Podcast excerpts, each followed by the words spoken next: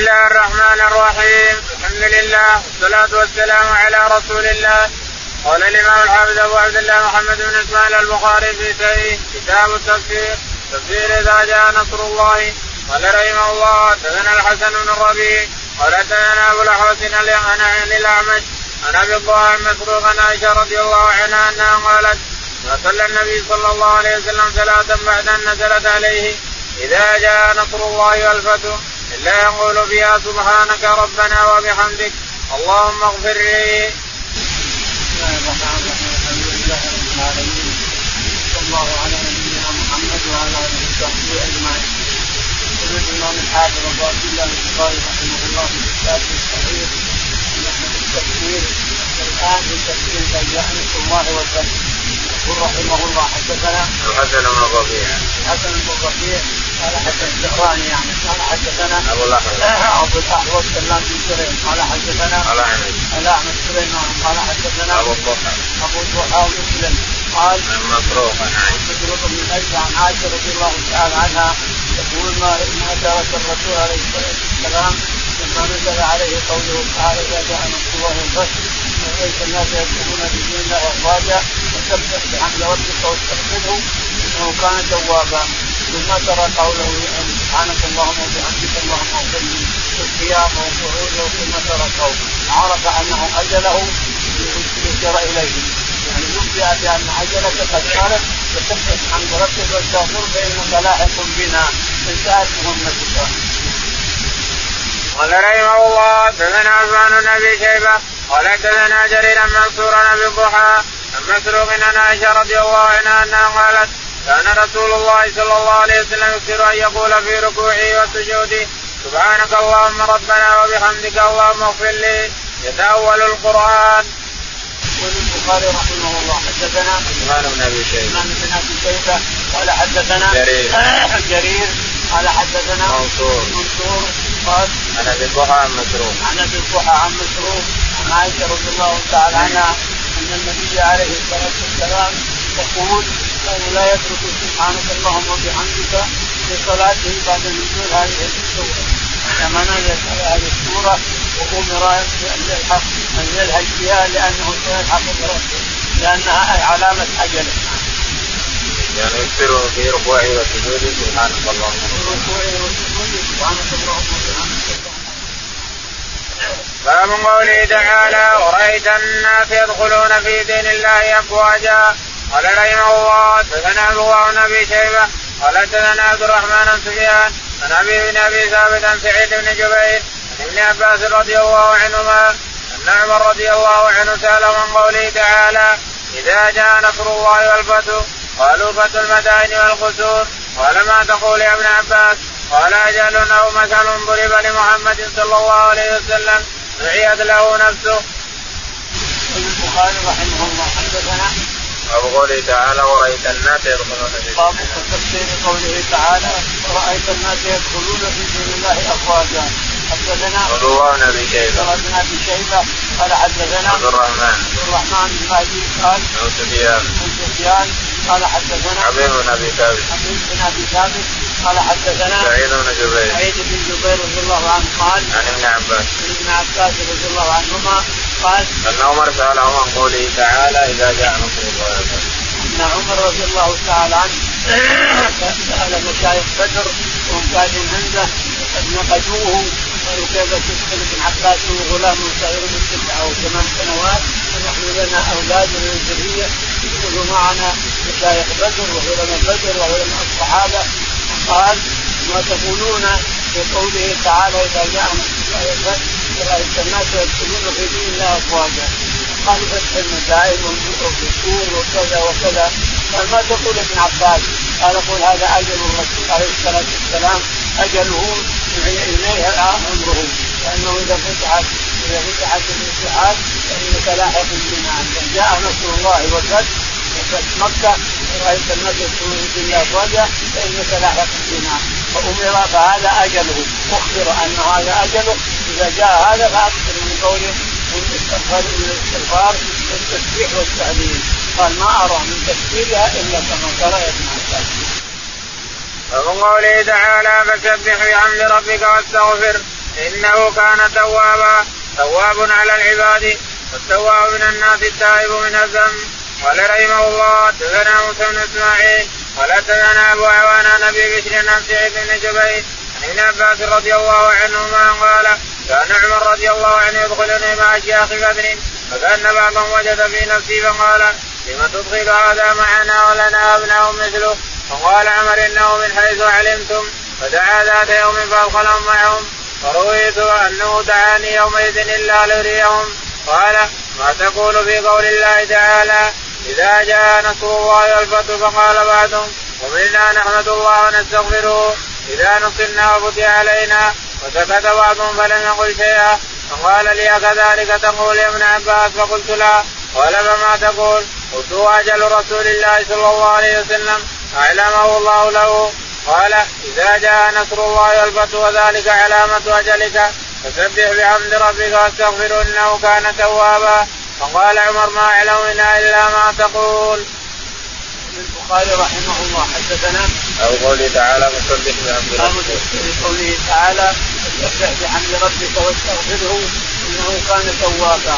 يقول رحمه الله حدثنا موسى بن إسماعيل. موسى قال حدثنا أبو عوانة. أبو عوانة قال حدثنا أبو بشر أبو بشر قال عن سعيد بن جبير عن سعيد بن جبير رضي الله عنه عن ابن عباس رضي الله عنهما أنه قال كان عمر يقتلني مع يقول ابن عباس رضي الله تعالى عنهما كان عمر رضي الله تعالى عنه يقتلني مع اشتاق بدر مع علماء بدر ومع الصحابة الكبار يدخله معهم وكأن بعضهم وجد قال يذكر الغلام الصغير هو معنا وقال إنه كما علمتم ثم بعد ذلك اختبرهم واختبرهم فقال نعم. قال ما تقولون به اذا جاء نصر الله؟ قال لما اجتمعوا ادخله ما تقولون في قوله تعالى إذا جاء نصر الله والفتح رأيت الناس يدخلون في دين الله أفواجا فسبح بحمد ربك واستغفره إنه كان توابا. قال يقول فقالوا بس كذا ونذكر الله ونفعل كذا ونفعل كذا. وسكت بعضهم. وسكت بعضهم. فقال ما تقول ابن عباس تقول هكذا؟ قال لا. قال فما تقول؟ قال أقول إن هذا أجل الرسول عليه الصلاة والسلام أعلم بأجله. إذا جاء نصر الله والفتح رأيت الناس يدخلون في دين الله افواجا فسبح باكثر من ذكر الله وأكثر من التسبيح والتهليل فإن أجلك قد وصل فإنك لاحق بنا. قال ما أقول ما أعلم فيها إلا كما تعلم. سورة تبت يدا أبي لهب وتب قال رحمه الله تباب خسران تكذيب تدمير. قال بن موسى قال حدثنا أبو عوان قال حدثنا الاعمش قال حدثنا عمرو بن مران سعيد بن جبير عن ابن عباس رضي الله عنهما أنه قال لما نزل فأنذر عشيرتك الأقربين وراتك منهم المخلصين. خرج رسول الله صلى الله عليه وسلم حتى صعد الصفا فأتى يا صباحا فقالوا من هذا؟ فاجتمعوا إليه. فقال رأيت من أخبرتكم أن خيلا تخرج من سفح هذا الجبل أكنتم مصدقيا قال ما جربنا عليك كذبا. قال فاني نذير لكم بين يدي عذاب شديد. قال أبو لهب تبا لك ما جمعتنا إلا لهذا. ثم قام فنزلت تبت يدا أبي لهب وتب. وقد تب هكذا قرأ الاعمش يومئذ. يقول البخاري رحمه الله باب تفسير قوله تعالى تبت يدا أبي لهب التباب والتكذيب كله عذاب بالله التباب والتكذيب كله عذاب. يقول البخاري رحمه الله. نعم. حدثنا يوسف.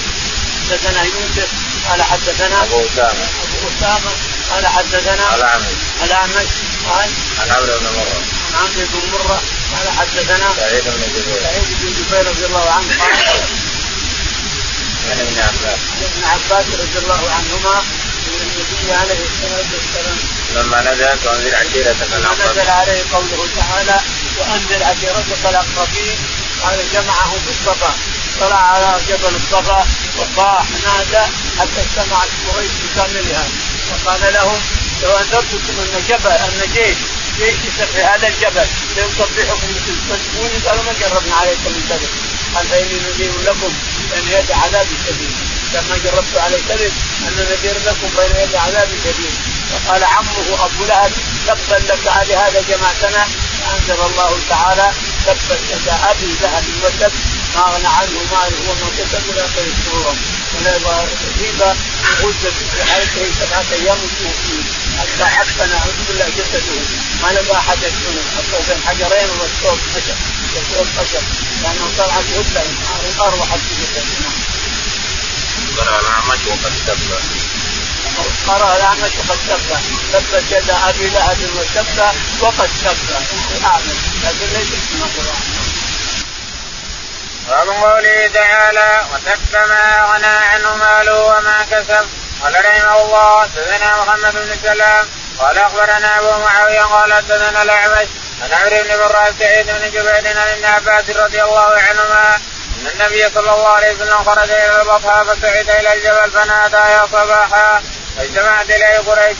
فقال رايتم ان حدثتكم أن العدو مصبحكم أو ممسيكم؟ أكنتم مصدق أم كنتم تصدقونني؟ قالوا نعم. قال فإني نذير لكم بين يدي عذاب شديد. وقال أبو لهب لهذا جمعتنا تبا لك. فأنزل الله عز وجل تبت يدا أبي لهب وتب إلى آخرها.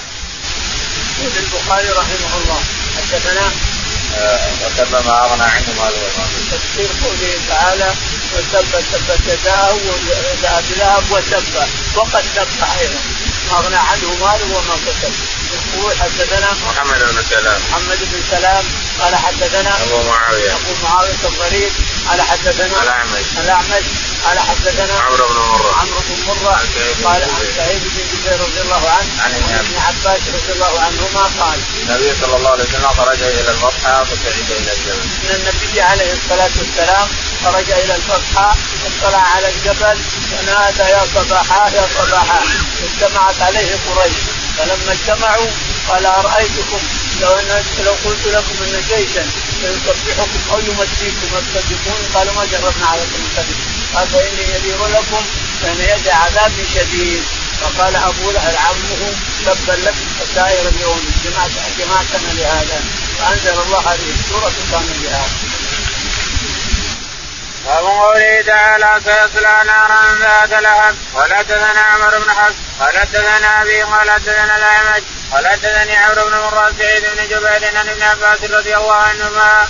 له قال أبو قال قال أبو لهب تبا لك لهذا جمعتنا فنزلت تبت يدا أبي لهب وتب. يقول البخاري رحمه الله حدثنا باب قوله تعالى سيصلى نارا ذات لهب. قوله تعالى سيصلى نارا ذات لهب.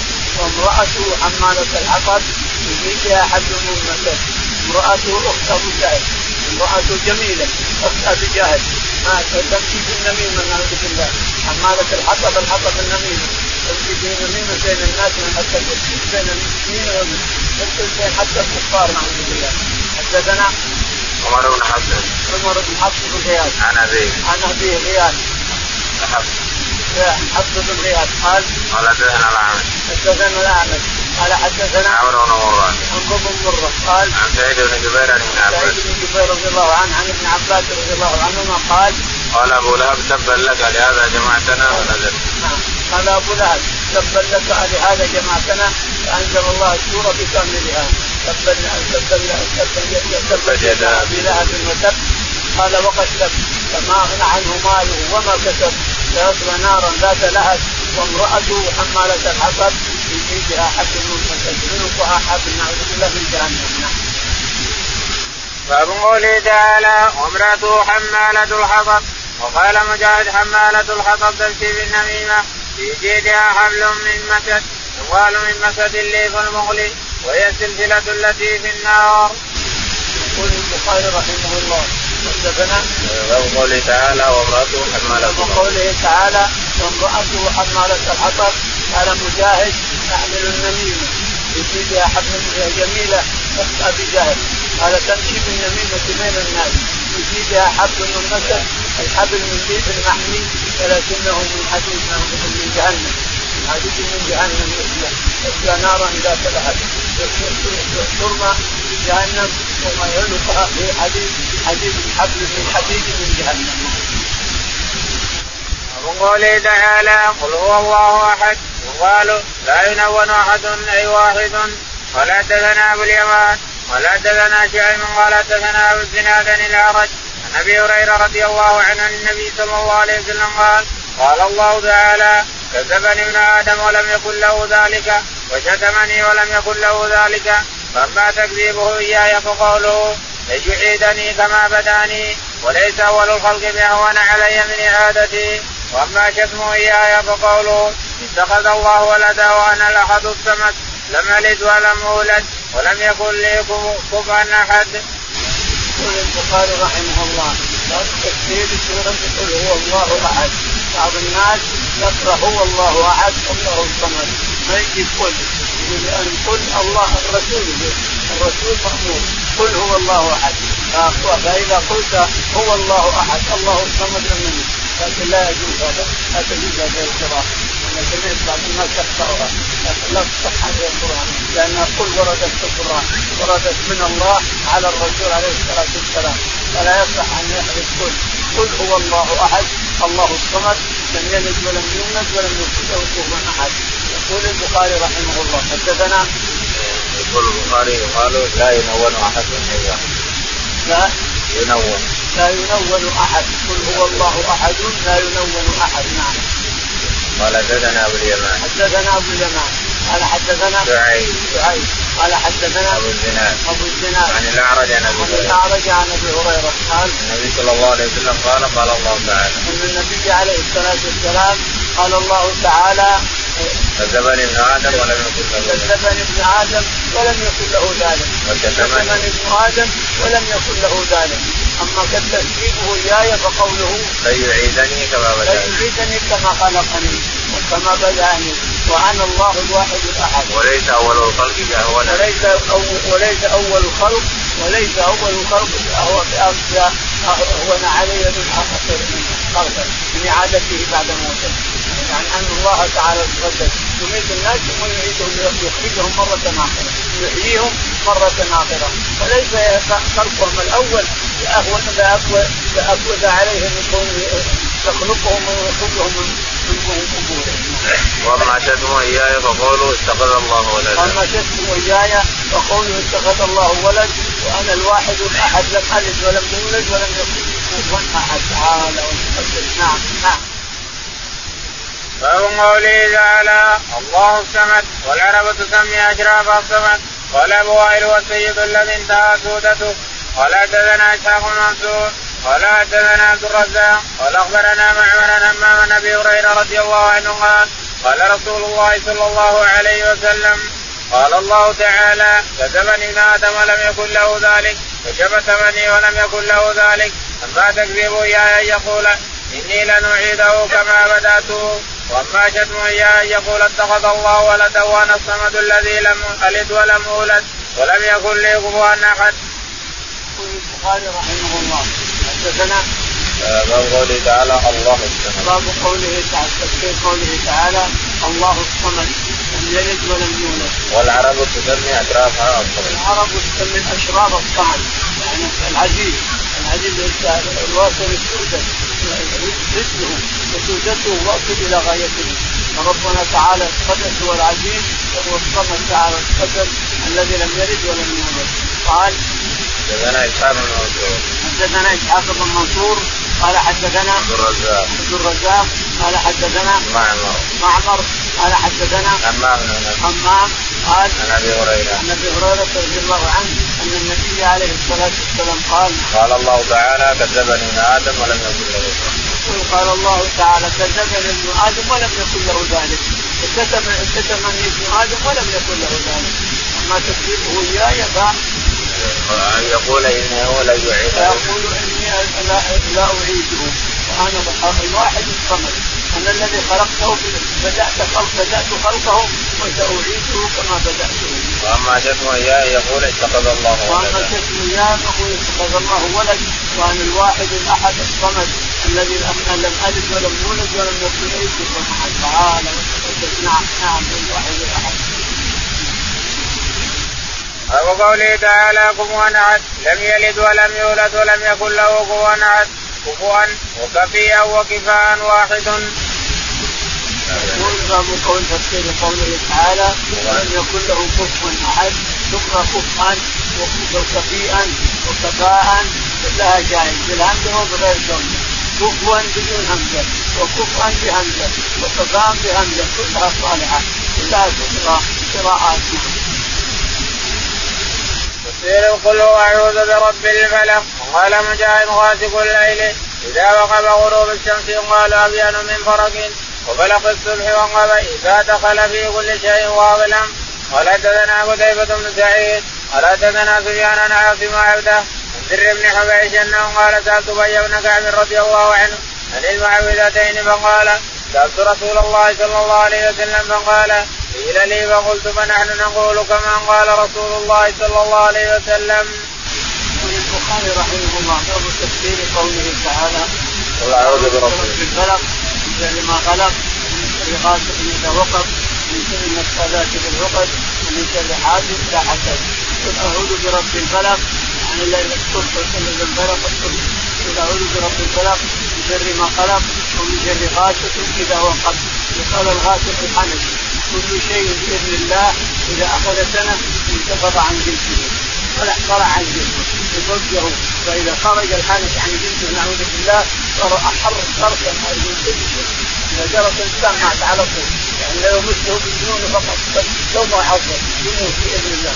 كل شيء باذن الله. بعد سنة ينسلخ من جنسه البعير ينسلخ من شعره اللي عليه والغنم كذلك والحنك كذلك والحيوانات بكاملها. دخل السنة خرج من جنسه كذلك هذا إذا وقف غاسق إذا وقف يقال إنه الحنك إذا خرج من جنسه نعوذ بالله فإنه اعظم ما يكون في الحرارة. نعوذ بالله من الحنك واذا شر غاسق إذا وقف. ومن شر النفاذات في العقد. هذول السحرة التي تنفذ المشعوذات تنفذ ريقها هواها هواء الريق يطلع يصير في العقده في الحبل هذا. تعقده يجي الهواء يجتمع الشيطان يذوق هواه نفسه ثم تنفذ بسم الله. ليش؟ لتضر فلان أو تبغض الفلانة عن فلان أو تبغض زوجها لها أو تبغض الزوجه لزوجه أو تحب الاجنبيه لأجنبي أو كذلك المهم أنها تنفذ وريقها وهواها هواها مع هوى الشيطان يجتمعان ثم تعقد ثم تعقد الثانية ثم تعمل هكذا حتى هذا الشخص أما إن تريد تسحره ينتحر وأما إن تريد أن تمسكه عن زوجته يمسك وأما إن تريد أن تبغضه إلى فلان أو تحببه إلى أجنبي كذلك. نفاذات في العقد هذه العقد اللي تعقدها وتنفذ ينفذ الشيطان معها. أعوذ برب الفلق شر ما خلق من شر غاسق اذا ومن شر النفاذات في العقد ومن شر حاسد اذا حسد الحاسد إذا حدث الإنسان حتى ولو لو هو غني لو غني لكن إذا رآك غبطك صار حسد. إذا غبطك بنية الغبطة فإنه يضرك الإنسان. إذا أراد الله ضر إذا أراد الله. لابد الإنسان يتعود بالمعوذات وبالحديث اللي ورد عن النبي عليه الصلاة والسلام ولا يضره شيء. بسم الله الذي لا يضر مع اسمه شيء في الأرض ولا في السماء وهو السميع العليم ما يضر الشيء الليلة هذه. وإذا قلته في الصباح ما يضر الشيء الصباح إلى آخره. وإذا اردت أعوذ بكلمات الله التامة من شيطان وهامة من كل عين لامه لا يضرك شيء وهي هذه تقولها الانسان في الصباح وتقولها في المساء تولد على نفسك الانسان في الصباح وتولد على نفسك المساء لا يضرك شيء. تولد حصن حصن حكيم لا يمكن أن ياتيك شيطان ولا جن ولا غيره. لا سحر ذنب ولا سحر. ما يضرك شيء. المسلم يحصن نفسه بالاوراد من القرآن ومن الأحاديث الصحيحة إلى آخره. قال حدثنا قتيبة. يقول البخاري رحمه الله حدثنا قتيبة. قال حدثنا سفيان. سفيان. قال حدثنا عاصم عاصم عن وعبدة. وعبدة. قال حدثنا زر بن حبيب. زر بن حبيب. عن أبي بن كعب عن أبي بن كعب رضي الله تعالى عنه. قال قال زر سالت ابيا فقلت عن المعوذتين. قال فسألت رسول الله صلى الله عليه وسلم فقال قيل لي فقلت فنحن نقول كما قال رسول الله. يقول زر بن حبيب اللي سالت ابي بن كعب رضي الله تعالى عنه عن المعوذتين. قل أعوذ برب الفلق قل أعوذ برب الناس المعوذتين قال إنما سمعناها من الرسول والرسول يقول انها انزلت الي بسبب سؤال زر ابي بن كعب أن ابن مسعود يقول لا ما تكتب القرآن. ولا الفلق ولا برب الناس ما تكتب القران هي من القران بنقراها لكن ما تكتب في المصحف فسال زر بن حبيب ابي بن كعب فقال سالت الرسول عليه الصلاه والسلام فقال انها انهما انزل علي خلاص ما دام انزل على الرسول فهو من المصحف ومن القران لكن يقال ان ابن مسعود ولكن يصح له انه يقول ما تكتب في ما يكتب عن السورتين ما تكتب مع القران حسين قل اعوذ برب الناس. ويذكر عن ابن عباس رضي الله عنه مع الوسواس. إذا ولد خنته الشيطان. فاذا ذكر الله عز وجل ذهب وإذا لم يذكر الله ثبت على قلبه. قال حدثنا علي بن عبد الله. قال حدثنا سفيان. قال حدثنا عبدة بن أبي لبابة. عن سر بن حبيش. أو حدثنا عاصم. عن سر أنه قال سألت أبي بن كعب رضي الله عنه. قلت يا أبا المنذر. إن أخاك ابن مسعود يقول كذا وكذا. قال أبي سالت رسول الله صلى الله عليه وسلم فقال لي قيل لي فقلت قال فنحن نقول كما قال رسول الله صلى الله عليه وسلم. البخاري رحمه الله حدثنا قل أعوذ تفسير قل أعوذ برب الناس. قل أعوذ برب الناس الناس إلى الناس يقول ويذكر عن ابن عباس على الصوت إذا ولد خنقه. ويذكر عن ابن عباس إذا ولد إذا ولد الإنسان لعنه الشيطان نعوذ بالله لعنهم إلا إذا سمى إذا سمت امه عليه أو سمى أبوه عليه أو قالت اخته قال بسم الله الرحمن الرحيم. ما يقدر ما يقدر يضره وإلا فإنه يطعن بقاصرة الطفل هذا يطعن يطعن حتى يغويه ويزيد الشاهد أن الدين يتسلط حتى على الأطفال الذين توهم موجودين فيتسلط عليهم. قال حدثنا علي بن عبد الله. يقول حدثنا علي بن عبد الله. قال حدثنا سفيان. سفيان. قال حدثنا عبدة بن أبي لبابة عبدة بن لبابة قال عن زر بن حبيب. عن زر بن حبيب. ثم حول السند. ثم حول. وقال حدثنا عاصم بن أبي عاصم بن أبي النجود عن زر بن حبيب. زر بن حبيب. قال قال سألت أبي بن كعب. قلت يا أبا المنذر قال قال أبي بن كعب. قلت يا أبا المنذر إن أخاك ابن مسعود يقول كذا وكذا. إن أخاك ابن مسعود يقول انه بالعوذ برب الفلق يقول الناس ما تستقبل ما ما تجعل الناس المصحف يعني ما تضاف إلى المصحف فقال ابي بن كعب رضي الله عنه اني سالت الرسول عليه الصلاه والسلام فقال قيل لي قيل لي هذه السورتين قيلتا لي يعني انزلتا علي خلاص ما عاد في كلام لاحد ما دام الرسول قال انهما انزلتا عليه مع القران فلا كلام لاحد